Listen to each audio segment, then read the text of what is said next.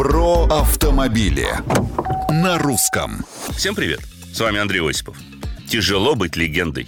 Это я про Volkswagen Golf GTI, который по праву носит это звание с момента своего дебюта в 1976 году.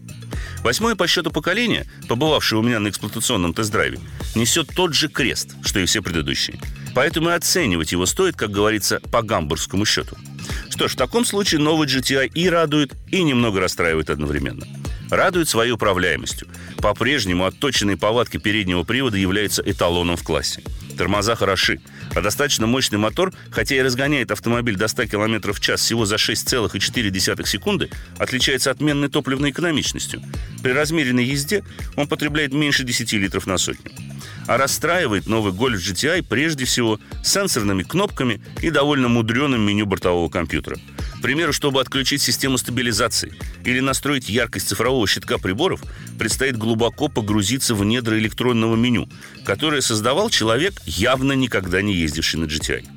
Иными словами, на мой взгляд, при всей цифровизации новой легенды ей явно не помешала бы некоторая аналоговость, если можно так выразиться, чтобы можно было в полной мере насладиться характером машины, без длительного погружения в ее электронный мозг. Вопросы, мнения и предложения приветствуются на страничках Русского радио в социальных сетях. Это был Осипов про автомобили на русском.